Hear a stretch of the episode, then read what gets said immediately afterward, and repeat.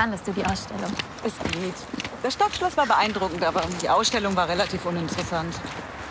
Du bist kaum vier Stunden hier und das ist wie früher, als wir noch in der Ausbildung waren. Wie lange bleibst du eigentlich? Nicht lange. Ich reise gerade herum und dachte, ich komme dich besuchen und sage kurz Hallo.